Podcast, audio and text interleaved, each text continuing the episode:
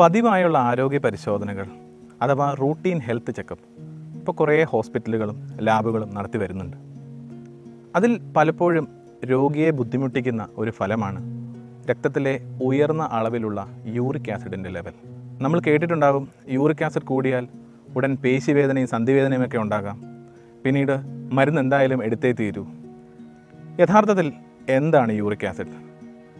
Uric acid കൂടിയാൽ ഉടനടി ചികിത്സ നേടേണ്ടതുണ്ടോ? ഇതിന് മരുന്നെടുക്കണമോ? തുടങ്ങിയ കാര്യങ്ങളാണ് ഇന്ന് ചർച്ച ചെയ്യുവാൻ ഉദ്ദേശിക്കുന്നത്. ശരീരത്തിലെ DNA-യുടെ ഒരു പ്രധാന ഘടകമാണ് പ്യൂരിൻ. കോശങ്ങൾ നശിക്കുമ്പോൾ ഇത്തരത്തിൽ പ്യൂരിൻ വിഘടിച്ചുണ്ടാകുന്ന ഒരു ഉപോൽപ്പന്നമാണ് യൂറിക് ആസിഡ്. യഥാർത്ഥത്തിൽ യൂറിക് ആസിഡിൻ്റെ മിതമായ അളവ് ശരീരത്തിന് ഒരു പരിധിവരെ നല്ലതാണ്. ഇതിലെ ആൻറ്റി ഓക്സിഡൻറ്റ് പ്രോപ്പർട്ടീസ് ശരീരത്തിലെ ഓക്സിഡേറ്റീവ് സമ്മർദ്ദങ്ങളെ നിയന്ത്രിക്കാൻ സഹായകരമാകുന്നു. സാധാരണ നിലയിലുള്ള യൂറിക് ആസിഡിൻ്റെ അളവ് ഏതാണ്ട് 6 mg/dL താഴെയാണ്. പുരുഷന്മാരിൽ ഇത് സ്വല്പം ഉയർന്നു നിൽക്കാം. എന്തുകൊണ്ട് രക്തത്തിൽ യൂറിക് ആസിഡ് അഥവാ ശരീരത്തിൽ യൂറിക് ആസിഡ് കൂടുന്നു? പ്രധാനമായും 3 കാരണങ്ങളാണ് ഇതിനുള്ളത്. ഒന്ന്, ആഹാര ക്രമവുമായി ബന്ധപ്പെട്ടുള്ളതാണ്. 2, വൃക്കാരോഗവുമായി ബന്ധപ്പെട്ടുള്ളതാണ്. 3, ചികിത്സാ വിധിയുമായി ബന്ധപ്പെട്ടുള്ളതാണ്. രക്തത്തിൽ കൂടിയ അളവിലുള്ള യൂറിക് ആസിഡിനെയാണ് ഹൈപ്പർ യൂറിസീമിയ എന്നതുകൊണ്ട് അർത്ഥമാക്കുന്നത്. ഇനി യൂറിക് ആസിഡ് കൂടി അത് സന്ധികളിൽ പോയി അടിഞ്ഞു കൂടുമ്പോഴാണ് ഗൗട്ട് എന്ന രോഗാവസ്ഥ ഉണ്ടാകുന്നത്. അതായത് ഹൈപ്പർ യൂറിസീമിയയും ഗൗട്ടും രണ്ടാണ്, പരസ്പരം ബന്ധമുണ്ടെങ്കിൽ കൂടി. യൂറിക് ആസിഡ് കൂടിയാൽ ഗൗട്ടാണെന്നുള്ള തെറ്റിദ്ധാരണ നമ്മളിൽ പലർക്കുമുണ്ട്. അതങ്ങനെയല്ല എന്നുള്ള സത്യം നാം മനസ്സിലാക്കണം. ആഹാരക്രമവുമായി ബന്ധപ്പെട്ട് എങ്ങനെ യൂറിക് ആസിഡ് കൂടുന്നു എന്ന് നമുക്ക് നോക്കാം. പ്രധാന കാരണം സീ ഫുഡാണ്. 2, മാംസം, പ്രത്യേകിച്ചും റെഡ് മീറ്റ്. ഇതിൽ പോത്തിറച്ചിയും പന്നിയിറച്ചിയും എല്ലാം ഉൾപ്പെടും. 3, കാരണം മദ്യമാണ്. 4, ബേക്കറി പലഹാരങ്ങൾ. പലപ്പോഴും ഇതിലൊക്കെ ഫ്രക്ടോസ് കണ്ടന്റ് കൂടുതലാണ്. ഈ പറഞ്ഞ കാർബണേറ്റഡ് ഡ്രിങ്ക്സും യൂറിക് ആസിഡ് കൂടുന്നതിൽ സംഭാവന നൽകുന്നുണ്ട്.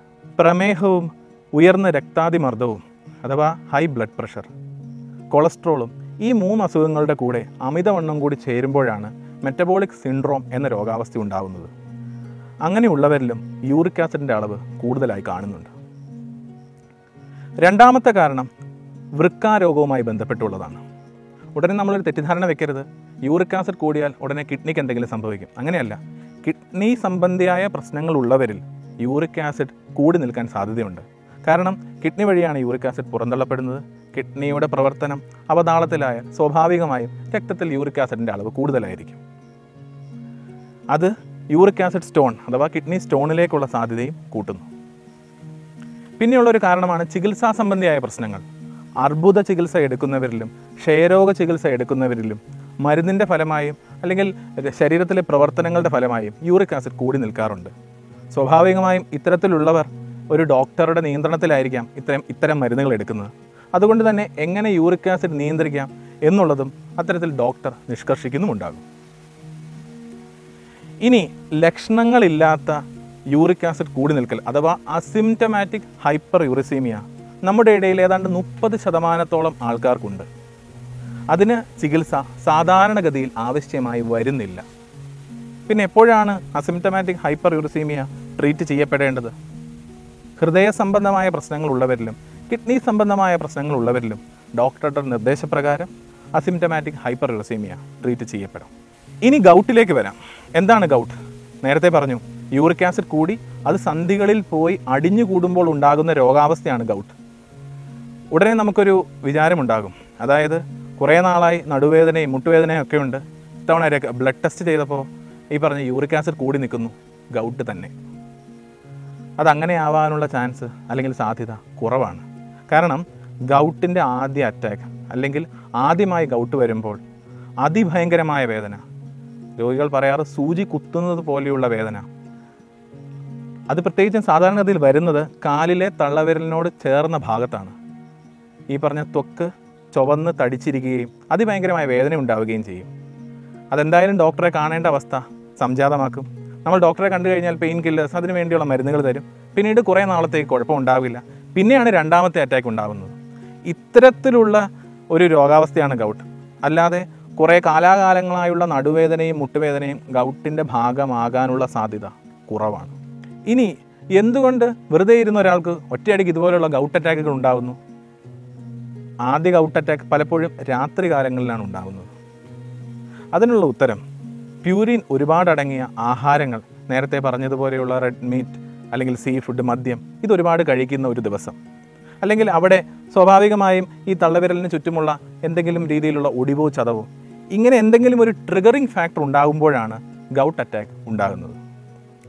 പലപ്പോഴും യൂറിക് ആസിഡ് കുറയ്ക്കാൻ മരുന്ന് നൽകുന്നതിൻ്റെ ഭാഗമായും അഥവാ ഹൈപ്പോ യൂറിസീമിക് തെറാപ്പിയുടെ ഭാഗമായും ഗൗട്ട് അറ്റാക്കുകൾ പ്രസിപ്പിറ്റേറ്റ് ചെയ്യപ്പെടാറുണ്ട്. ഇനി ഗൗട്ട് അറ്റാക്ക് വന്നാൽ ഈ പറഞ്ഞ കോൾചിസിൻ, സ്റ്റിറോയിഡ് പോലുള്ള മരുന്നുകൾ അഥവാ പെയിൻ കില്ലേഴ്സ്, ഇതൊക്കെ നമ്മൾ എടുക്കേണ്ടി വരും.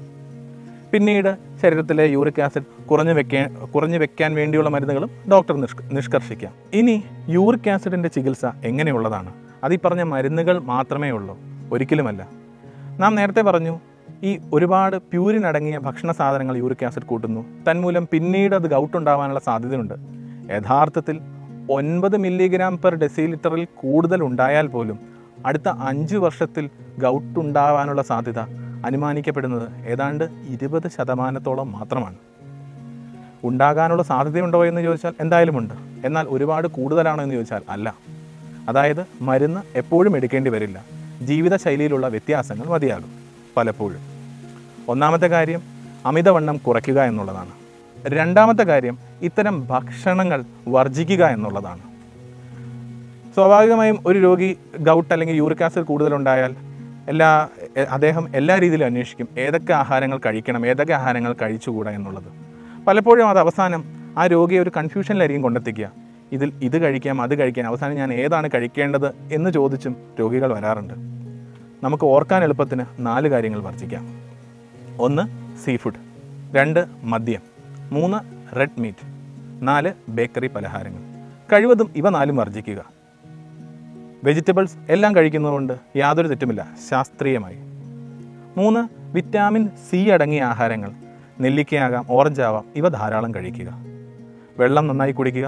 ഒടുവിൽ ഞാൻ പറഞ്ഞു വയ്ക്കുന്നത്, ശരീരത്തിൽ യൂറിക് ആസിഡ് കൂടിയാൽ അത് ഗൗട്ടല്ല, യൂറിക് ആസിഡ് കൂടിയാൽ അത് ഹൈപ്പർ യൂറിസീമിയ മാത്രമാണ്. ജീവിതശൈലിയിലൂടെ, അതായത് വ്യായാമത്തിലൂടെയും ഈ പറഞ്ഞ ഭക്ഷണങ്ങൾ വർജിക്കുന്നതിലൂടെയും ഒരു പരിധിവരെ യൂറിക് ആസിഡ് കുറച്ചു നിർത്തുവാൻ നമുക്ക് സാധിക്കും.